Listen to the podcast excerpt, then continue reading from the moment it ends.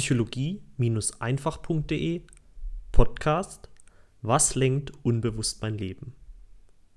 Wenn du ausgehungert bist wie ein Wolf, der seit Wochen nichts mehr zu fressen bekommen hat und die Wahl hast zwischen Fastfood in 5 Minuten und einem gesunden, nahrhaften Essen in einer Stunde, wie wirst du dich dann entscheiden? Oder du bist tagelang im Dschungel gewandert, deine Kleidung ist voller Dreck, Matsch und Ungeziefer und du bist komplett verschwitzt.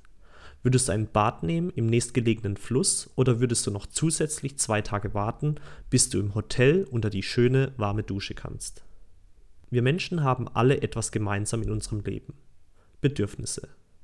Einer meiner bisherigen Mentoren namens Tony Robbins hat diese vorhandenen psychologischen Grundbedürfnisse recht passend zusammengefasst. Erstens, das Bedürfnis nach Sicherheit. Zweitens, das Bedürfnis nach Abwechslung.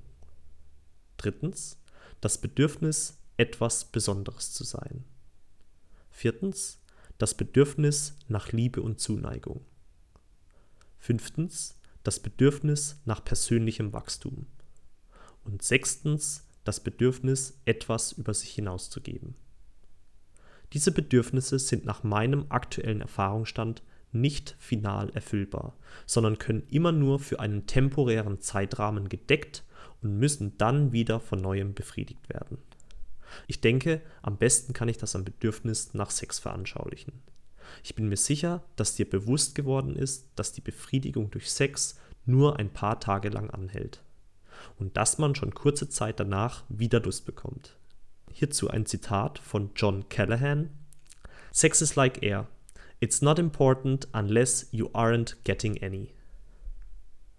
Nun, genauso ist es auch mit anderen Bedürfnissen. Ihre Erfüllung hält nur für einen gewissen Zeitraum an. Obwohl wir alle dieselben Grundbedürfnisse in uns tragen, haben wir jedoch selten eine gleich starke Ausprägung. Manchen Menschen ist Sicherheit viel wichtiger als Abwechslung. Sie bevorzugen es, ein Leben lang in derselben Stadt, in derselben Wohnung, mit demselben Partner zu leben, anstatt alle paar Jahre diese zu wechseln. Auch haben sich unsere Strategien unterschiedlich entwickelt, wie wir diese Verlangen besänftigen. Einer könnte für sich entdeckt haben, dass er am meisten Aufmerksamkeit, das heißt Bedürfnis, etwas Besonderes zu sein, von seinen Mitmenschen erhält, wenn er sich in einem Nachtclub in die VIP-Lounge setzt mit 3 attraktiven Blondinen. Ein anderer könnte seine Aufmerksamkeit dadurch beziehen, dass er nachts regelmäßig Menschen anpöbelt, mit ihnen einen Streit anfängt und dann eine Schlägerei beginnt. Hast du dir auch schon einmal überlegt, warum du die Dinge tust, die du regelmäßig tust? Könnten deine Hobbys, deine Interessen oder deine menschlichen Beziehungen nicht auch unbewusst Strategien sein, um das ein oder andere Bedürfnis zu stillen? Diese Strategien sind zu dem Zeitpunkt